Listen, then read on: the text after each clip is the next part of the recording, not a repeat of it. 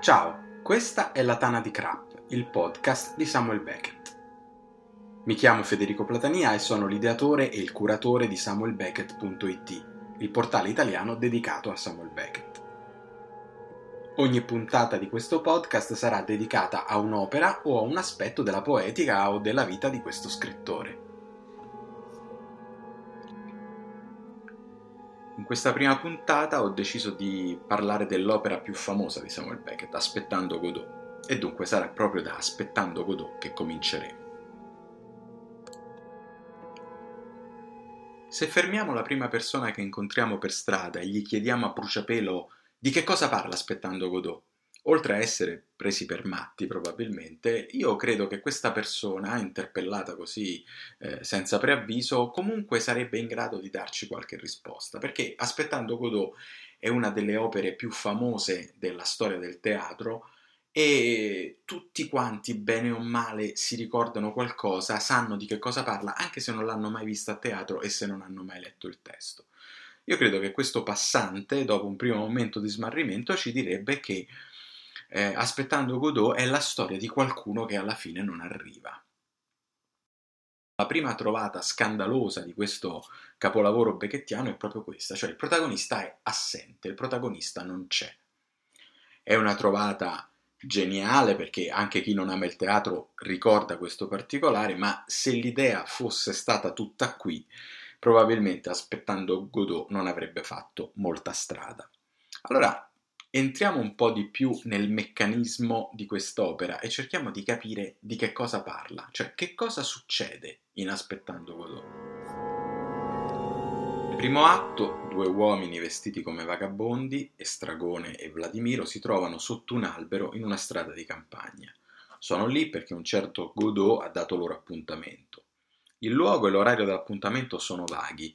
I due non sanno neanche esattamente chi sia questo Godot ma credono che quando arriverà li porterà a casa sua, gli darà qualcosa di caldo da mangiare e li farà dormire all'asciutto. Mentre attendono, passa sulla stessa strada una strana coppia di personaggi. Pozzo, un proprietario terriero, e il suo servitore, Lachi, tenuto al guinzaglio dal primo. Pozzo si ferma a parlare con Vladimiro e Stragone, i due sono ora incuriositi dall'istrionismo del padrone, ora spaventati dalla miseria della condizione del servo. Lucky si rivela tuttavia una sorpresa quando inizia un delirante monologo erudito che culmina in una rovinosa zuffa tra i personaggi.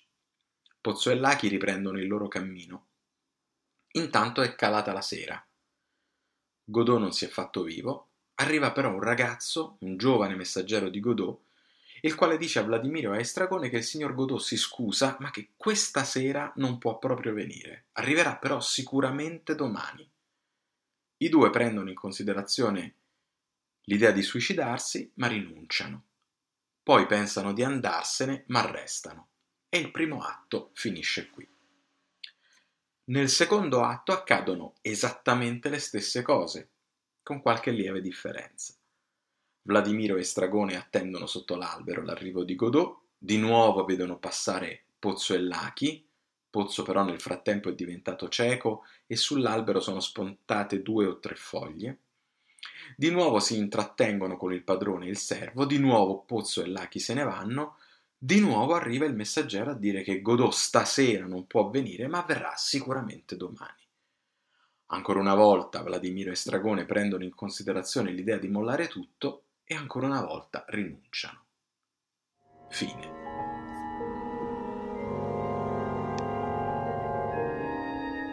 La recensione più bella di Aspettando Godot, secondo me, è quella che ha scritto Vivian Mercier nel 1956, eh, all'indomani di una messa in scena, di una rappresentazione irlandese di quest'opera, e Vivian Mercier scrisse Aspettando Godot è una commedia in cui non accade nulla per due volte.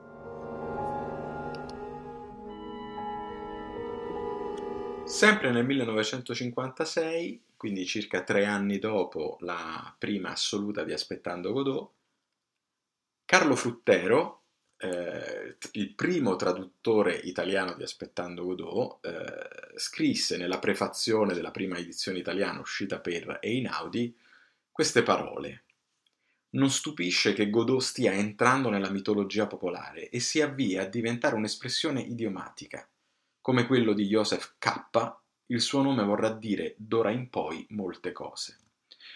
Ecco, possiamo dire che Fruttero fu sicuramente estremamente lungimirante nel capire il potere che rappresentava Godot, non tanto come non personaggio di un'opera teatrale, ma proprio come simbolo di qualche cosa, come metafora. E sul rapporto tra Carlo Fruttero e Samuel Beckett vale la pena di aprire una piccola parentesi. Quando penso a Carlo Fruttero in relazione a Beckett, ovviamente si formano in me due immagini antitetiche. La prima è quella di Fruttero ormai anziano, che poi se vogliamo è l'immagine rimandata dalla maggior parte delle fotografie che troviamo in rete. Particolare penso a quella serie di scatti che è stata utilizzata da molti giornali online in occasione della morte dello scrittore torinese. E quindi queste foto in cui Fruttero appare o da solo in compagnia di sua figlia Carlotta sulla spiaggia di Roccammare a Castiglione della Pescaia. E guardando queste foto è difficile non pensare a Harry, il protagonista di Ceneri, il radiodramma che Beckett scrisse alla fine degli anni 50. Harry, appunto, questo vecchio che trascorre gran parte del suo tempo proprio in riva al mare, intento a evocare i suoi vecchi fantasmi. La seconda immagine di Frutteri invece è appunto antitetica alla prima ed è quella di questo eterno ragazzino, eterno allievo di qualche anziano maestro.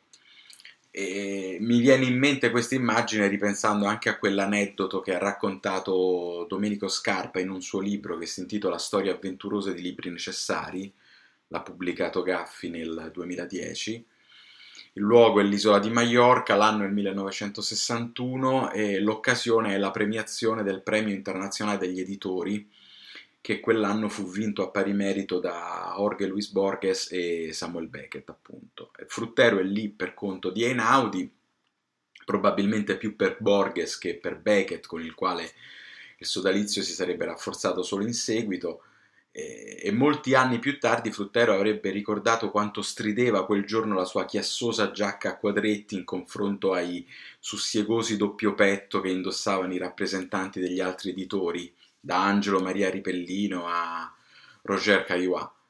Eppure Fruttero già all'epoca è tutt'altro che un novellino che indossa la giacca sbagliata a un evento ufficiale. Non è questa cosa qui, ovviamente, perché nel 1953 a Parigi Fruttero fu tra i primi spettatori della leggendaria messa in scena di Aspettando Godot al Teatro Babylon.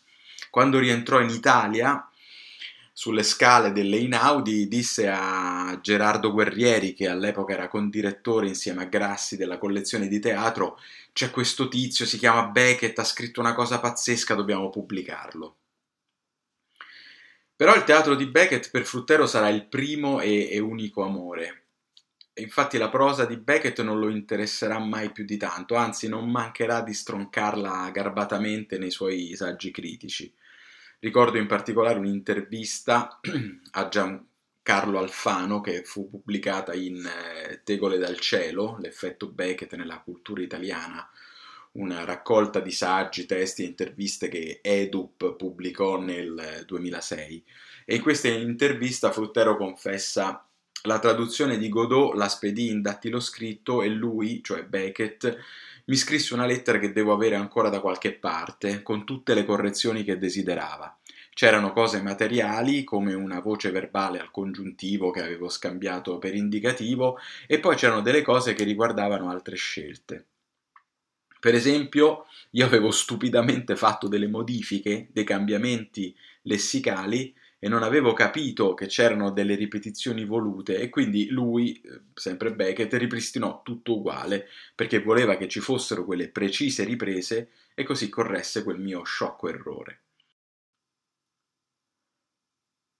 Carlo Fruttero considerava Samuel Beckett lo Shakespeare del Novecento, una similitudine che all'inizio mi sembrava un po' azzardata, invece con il passare del tempo mi sembra sempre più plausibile. E Fruttero fu il primo, soprattutto come dicevamo all'inizio della puntata di, di questo podcast, fu il primo a capire che Godot, a prescindere poi dalla fortuna critica e dal successo di pubblico, sarebbe diventato un'espressione idiomatica, una metafora.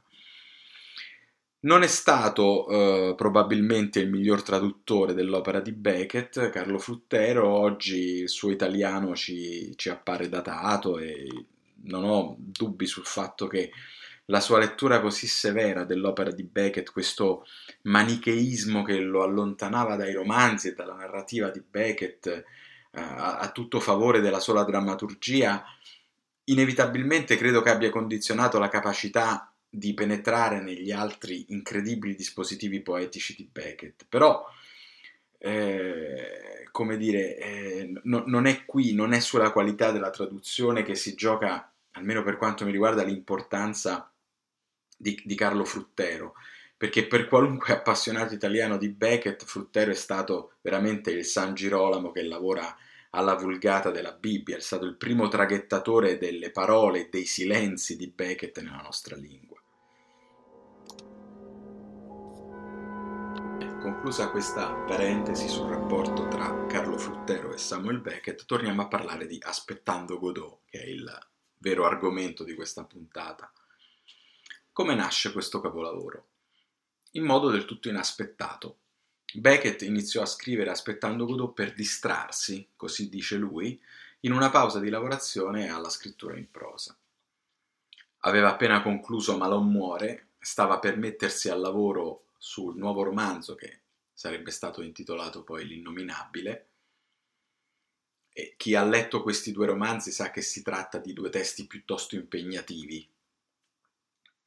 E poi ovviamente dedicheremo una puntata del podcast proprio alla cosiddetta trilogia di, di Samuel Beckett, cioè eh, Molloy, Malon muore e L'innominabile. Però qui basti dire che erano due romanzi, a parte il fatto che hanno rivoluzionato la narrativa del secondo Novecento, ma erano due romanzi che rappresentavano una sfida per l'autore che li ha scritti, rappresentano ancora oggi una certa sfida per il lettore. In mezzo a queste due eh, prove olimpioniche, chiamiamole così, eh, Beckett per distrarsi, per riposarsi un po', dice vabbè scriviamo un'opera teatrale e scrive aspettando Godot.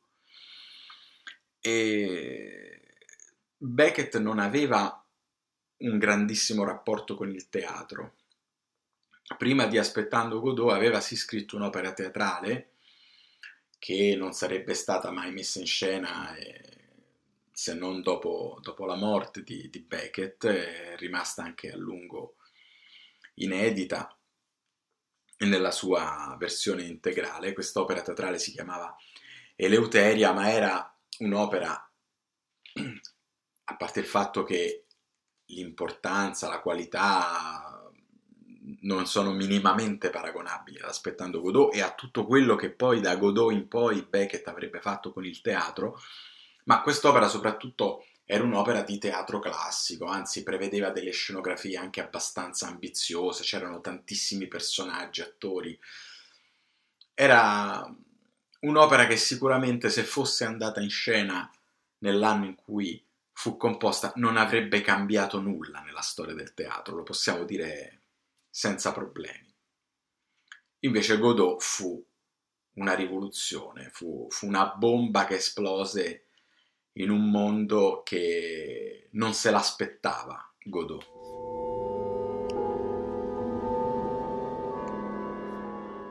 Scritto Godot, bisognava metterlo in scena e non fu assolutamente facile. Qui eh, fu soprattutto encomiabile l'insistenza di Suzanne, la, la, compagna di Beckett, che poi sarebbe diventata sua moglie nel 1961, che iniziò ad andare in giro e a proporre questo testo a diversi impresari, ma l'unica risposta che riceveva era no, questo testo è incomprensibile,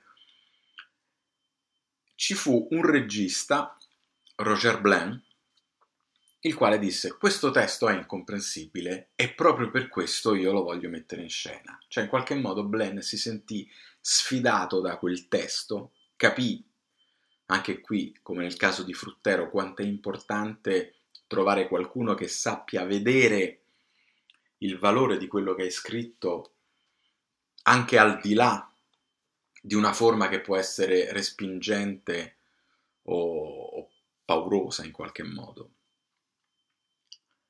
E quindi Blenn si sentì sfidato da questo testo e disse io lo voglio mettere in scena. Poi ci furono una serie di problemi, eh, nel frattempo morì la madre di, di, Samuel Beckett, ci furono dei problemi nel ricevere i finanziamenti per la messa in scena, indisponibilità di sale teatrali, eccetera, eccetera. Insomma, la rappresentazione di Aspettando Godot che eh, sarebbe dovuta esserci nel 1950 perché in quell'anno Blen eh, entrò in contatto con il testo, slittò di circa tre anni e si arrivò al, allo storico 5 gennaio del 1953 con la prima assoluta di, eh, di Aspettando Godot al Teatro Babylon di Parigi. Vi voglio allora leggere un breve passo da un eh, libro che si intitola Artaud, Beckett, Genet e gli altri, l'ha pubblicato Audino Editore nel 2010 ed è un libro di, di, proprio di Roger Blenn in cui lui ricorda i suoi trascorsi teatrali, ricorda la sua carriera di regista e questo breve passaggio che sto per leggervi eh, racconta proprio dal punto di vista di del, del, del regista, la prima messa in scena di, di Aspettando Godot nel 1953. Il Babylon era un magazzino trasformato in teatro, con un palcoscenico di 4 metri di profondità e 6 di larghezza, che conteneva circa 230 persone. Dovetti fare i conti con uno spazio ristretto. Il palco del Babylon era in piano ed era necessario creare una pendenza affinché l'albero fosse in alto rispetto al resto della scena. L'albero era un lungo appendiabiti coperto con carta crespata e fu realizzato da uno scenografo con maglia metallica ricoperta di carta dipinta. Per l'illuminazione Beckett dà come unica indicazione sera, ma è impossibile recitare per due ore nella penombra. Allora sul fondo del palco installai dei proiettori nascosti dietro, in un piccolo avvallamento ritagliato nel compensato, contrastati dall'alto da tre proiettori a doccia.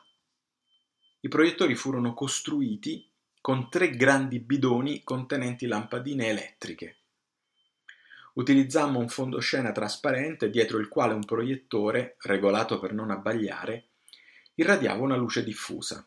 Un tecnico faceva in modo che questo proiettore che raffigurava la luna si levasse mentre noi equilibravamo la luce velocemente, in modo irrealistico ma ritmato, e così il giallo spariva a vantaggio del blu. Una delle valigie che porta Laki venne trovata in un cumulo di rifiuti dal marito della sarta del teatro, che lavorava come netturbino. Ecco, in questo passaggio mi piace soprattutto vedere come questa prima di questa opera, che poi sarebbe diventata una delle più famose della storia del teatro, sia nata proprio in circostanze poverissime, con una scenografia rimediata, con degli oggetti di scena che emergono dai rifiuti, anche questo è molto becchettiano, e con l'improvvisazione, con il sopperimento attraverso l'ingegno di quelle carenze tecniche e tecnologiche anche che avrebbero magari avuto a disposizione degli impresari, dei registi più, più facoltosi e più affermati. Sia come sia, il 5 gennaio del 1953, aspettando Godot andò in scena per la prima volta e divenne subito un caso perché eh, ne parlavano tutti. Qualcuno disse che nel 1953 a Parigi la popolazione si divideva in due grandi categorie, quelli che avevano visto aspettando Godot e quelli che dovevano ancora andarlo a vedere, cioè non c'era la possibilità di non vederlo, o lo avevi già visto o lo stavi per andare a vedere.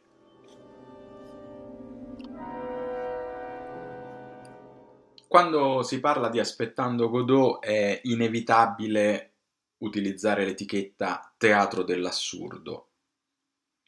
Però vale anche la pena chiedersi che cosa c'è di così assurdo in aspettando Godot.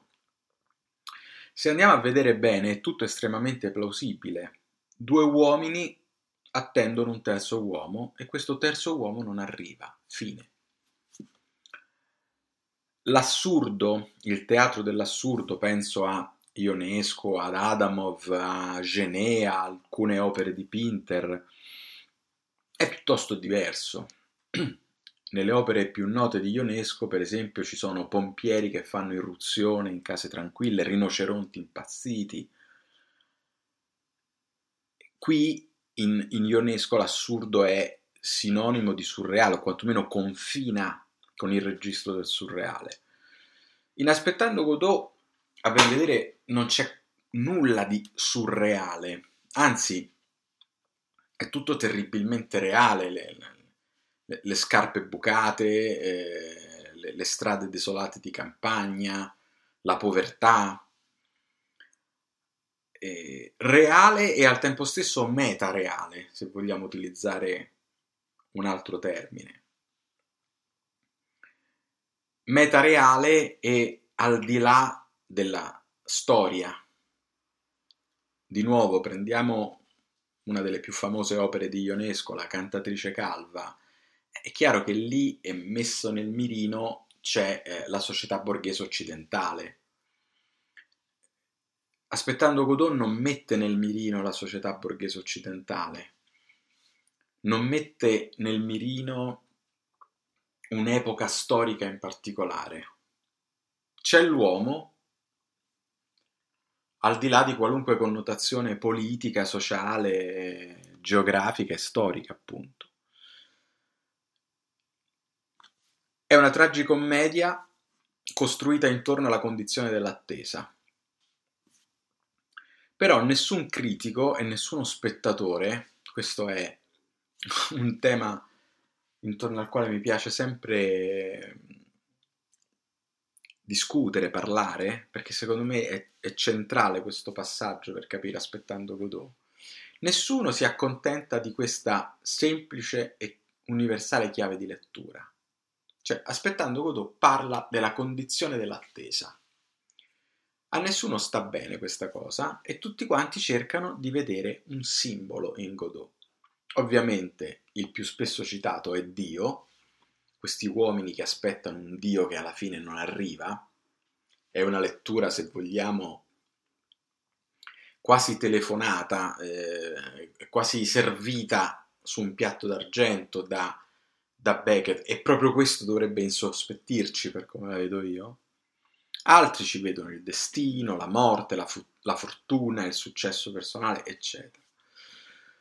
Eh, io personalmente credo, dopo anni che, che mi interesso di questo autore, dopo tante messe in scena a cui ho assistito come spettatore, dopo tante volte che ho letto il testo, eccetera, mi piace pensare che Godot sia Godot, cioè sia veramente un proprietario terriero facoltoso che ha deciso di dare ospitalità a due vagabondi e che però poi alla fine per motivi che noi non possiamo sapere non si presenta. Ma lasciamo perdere Godot, ma anche Pozzo e Lachi sono stati oggetto spesso di tentativi di decifrazione. Ricordo che qualcuno ci vide due nazioni alla, all'indomani della seconda guerra mondiale, non mi ricordo se la Francia o l'Inghilterra o la Russia, insomma, eh, ci, ci, vide una, ci vide una metafora storico-bellica, diciamo così. Altri ovviamente ci hanno visto il capitalista e l'intellettuale sfruttato dal capitalista, no? Sì, sì, per carità, tutto, tutto plausibile, nessuno ci può vietare di vedere quello che ci pare in un personaggio, in un'opera, in un romanzo. Però, di nuovo, se vogliamo godere pienamente della meravigliosa scrittura di quest'opera e del perfetto meccanismo teatrale rappresentato da Aspettando Godot, secondo me ce lo godiamo molto di più se accettiamo l'idea appunto che Godot sia Godot, che Vladimiro e Stragone siano due vagabondi e che Pozzo e Lachi siano appunto un padrone con il suo servitore. Dico questo perché se andiamo a sostituire i personaggi di Beckett con dei simboli, io ho l'impressione che la forza poetica di questo testo subisca un colpo non indifferente. Invece Godot è grande proprio perché è astratto, è applicab- astratto nel senso che può essere applicato a qualunque contesto. L'attesa di Vladimiro ed Estragone è l'attesa con la A maiuscola, è la sintesi di tutte le attese possibili. Quanto a Beckett, beh, lui non si smentisce mai. Quando gli chiesero chi è Godot, lui rispose: Se avessi saputo chi è Godot, l'avrei scritto nel copione. E anche qui mi viene da dire: Beh, Beckett l'ha scritto nel copione chi è Godot, appunto, è un proprietario terriero, un latifondista potremmo dire. Lo sappiamo chi è Godot, perché ci scervelliamo a cercare la soluzione di questo mistero, di questo indovinello? Non c'è nessun indovinello.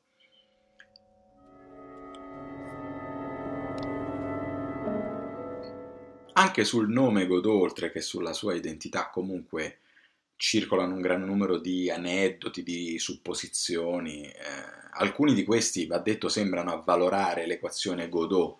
Eh, Godot, infatti, è irlandese familiare per God, cioè Dio, e ancora più interessante è l'ipotesi avanzata da qualcuno eh, per cui Godot sia eh, il, diciamo, la, la, sintesi, la crasi tra uh, God, Dio e Charlot. Eh, sappiamo che a Samuel Beckett piacevano tantissimo le, le, comiche, i film in bianco e nero e soprattutto appunto mh, mm, gli, gli, attori comici. Quindi Godot è il, il dio Charlot, potremmo, potremmo dirla in, in, questo senso. Eh, è di fatto un cognome francese, ci fu un ciclista con questo nome, eh, è documentato il fatto che Beckett salì una volta a bordo di un aereo pilotato da, da, da un certo Godot, cioè il comandante del, di quel volo si chiamava Godot. Eh, Beckett lo scoprì solo quando il comandante si presentò con il consueto benvenuto dopo il decollo e, e commentò poi, dice non mi fido di un aereo pilotato da, da Godot. Eh, c'è una via di Parigi che si chiama Rue Godot, è una traversa di Boulevard de Capuchin e, e pare che un tempo fosse frequentata da, da prostitute. E ancora una volta, eh, sempre nei suoi depistaggi, perché Beckett amava molto depistare le persone che cercavano di andare a, a trovare la, la, la chiave del, del tesoro, quando glielo chiese Blaine, Beckett disse che eh, Godot derivava dalla parola francese gergale godillot, che significa stivale, perché, sempre Beckett, i piedi in quest'opera hanno una grande importanza. A proposito di piedi e di scarpe, di godillot, di stivali, eccetera, vale la pena ricordare uno degli scambi di battute che avvengono praticamente all'inizio del primo atto, quando Estragone fa una fatica incredibile a togliersi la scarpa, alla fine ci riesce con grandissima fatica, eh, la, la, esamina eh, e a un certo punto eh, dice, guardando il suo piede, eh, voglio lasciarlo respirare un po'. E Vladimiro commenta, ecco gli uomini, se la prendono con la scarpa quando la colpa è del piede. Questa è una battuta abbastanza famosa di, di Aspettando Godot. Nell'incipit di Aspettando Godot c'è, c'è già tutto. Eh, ricordiamo che la prima battuta di Aspettando Godot è quella che dice Estragone dopo che appunto rinuncia a togliersi la scarpa, che riuscirà a togliersi appunto solo qualche battuta più avanti, Estragone dandosi per vinto dice niente da fare. Non è male un, un'opera teatrale che inizia con un attore in scena che dice niente da fare, cioè non c'è più niente da fare, non c'è soluzione. Siamo spacciati.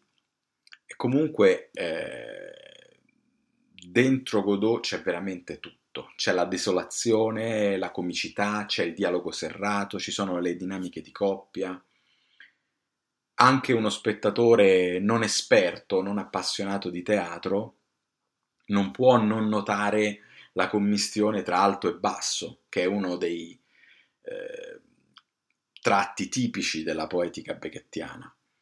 La regia delle scene d'azione, potremmo dire, pensiamo ad esempio a quando Vladimiro e Stragone vanno nel panico quando Lachi inizia il suo monologo delirante, eh, ricorda le comiche di, di e Ollio, di cui Beckett, come abbiamo detto, era particolarmente appassionato.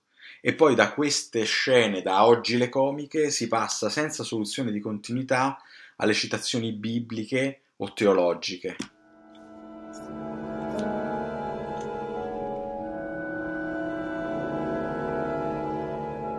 Aspettando Godot disinnesca quelli che fino a quel momento erano considerati punti fermi intoccabili, l'azione, la trama, non c'è più niente di tutto questo. Eh, con le sue pause, i suoi silenzi, i suoi ritorni, le sue ripetizioni inconcludenti, con questo protagonista che non c'è, eh, aspettando Godot riassume, polverizza e ricrea tutto il teatro che era stato fatto fino a quel momento. E la, la genialità di Beckett eh, in campo teatrale, eh, e ricordiamo che Godot non è che la prima di una, di una lunga serie di opere che lasceranno il segno, è, è dimostrata dal fatto che mentre tutti i suoi contemporanei oggi cominciano ad apparire un po' datati, Beckett continua a essere un riferimento inevitabile per, per i teatranti, prima ancora che per gli spettatori.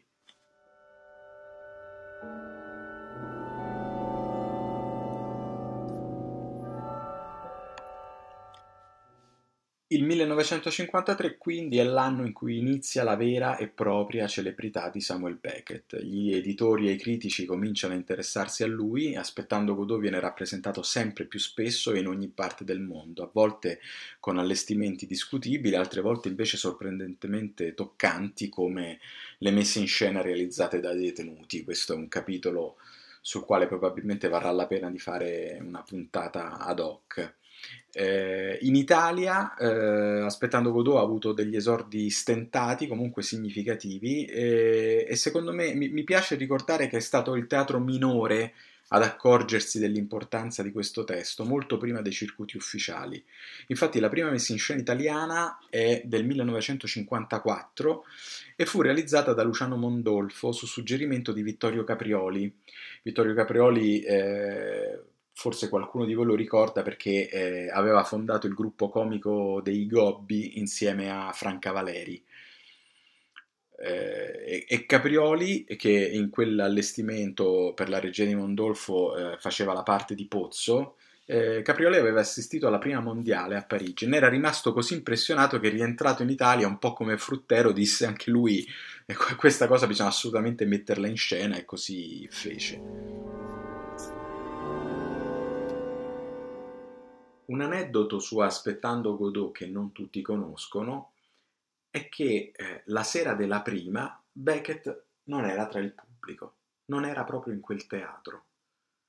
Aveva assistito a tutte le prove, si era trattenuto dal dare consigli a Roger Blann e agli attori, insomma si era comportato in modo più che discreto, senza ingerenze nei confronti della produzione, era una cosa che poi avrebbe fatto sempre meno via via che diventava un autore più affermato.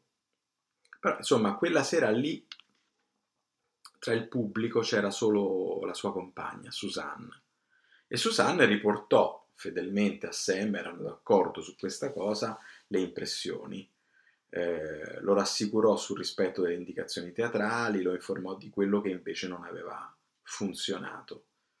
E intanto vale, mi, mi diverte molto eh, notare questa cosa, cioè che in quella leggendaria prima teatrale di Aspettando Godot i grandi assenti furono due, Godot e Beckett.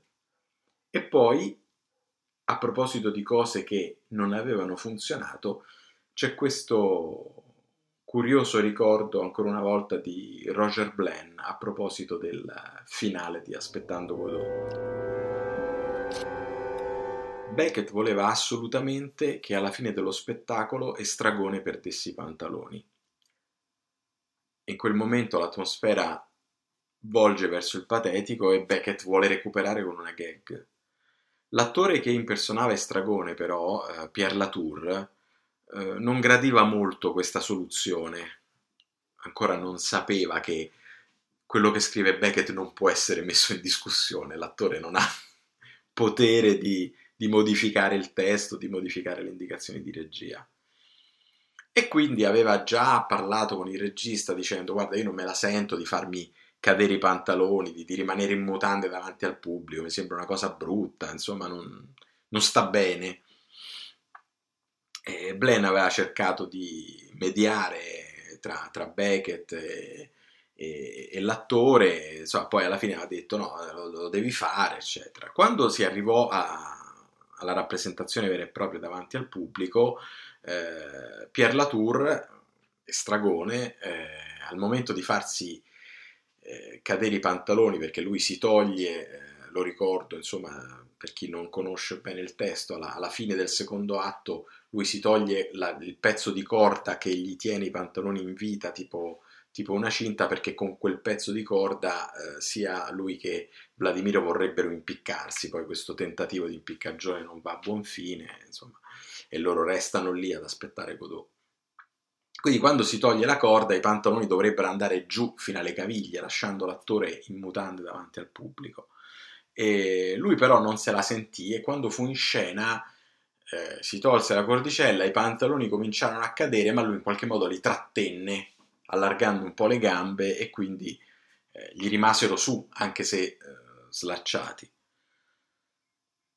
Beckett fu informato da Susanne, che era tra il pubblico appunto, di, di, di questa mancata uh, esecuzione del, della messa in mutande, chiamiamola così, e scrisse subito a Roger Blenn protestando per questa insubordinazione dell'attore, diciamo così.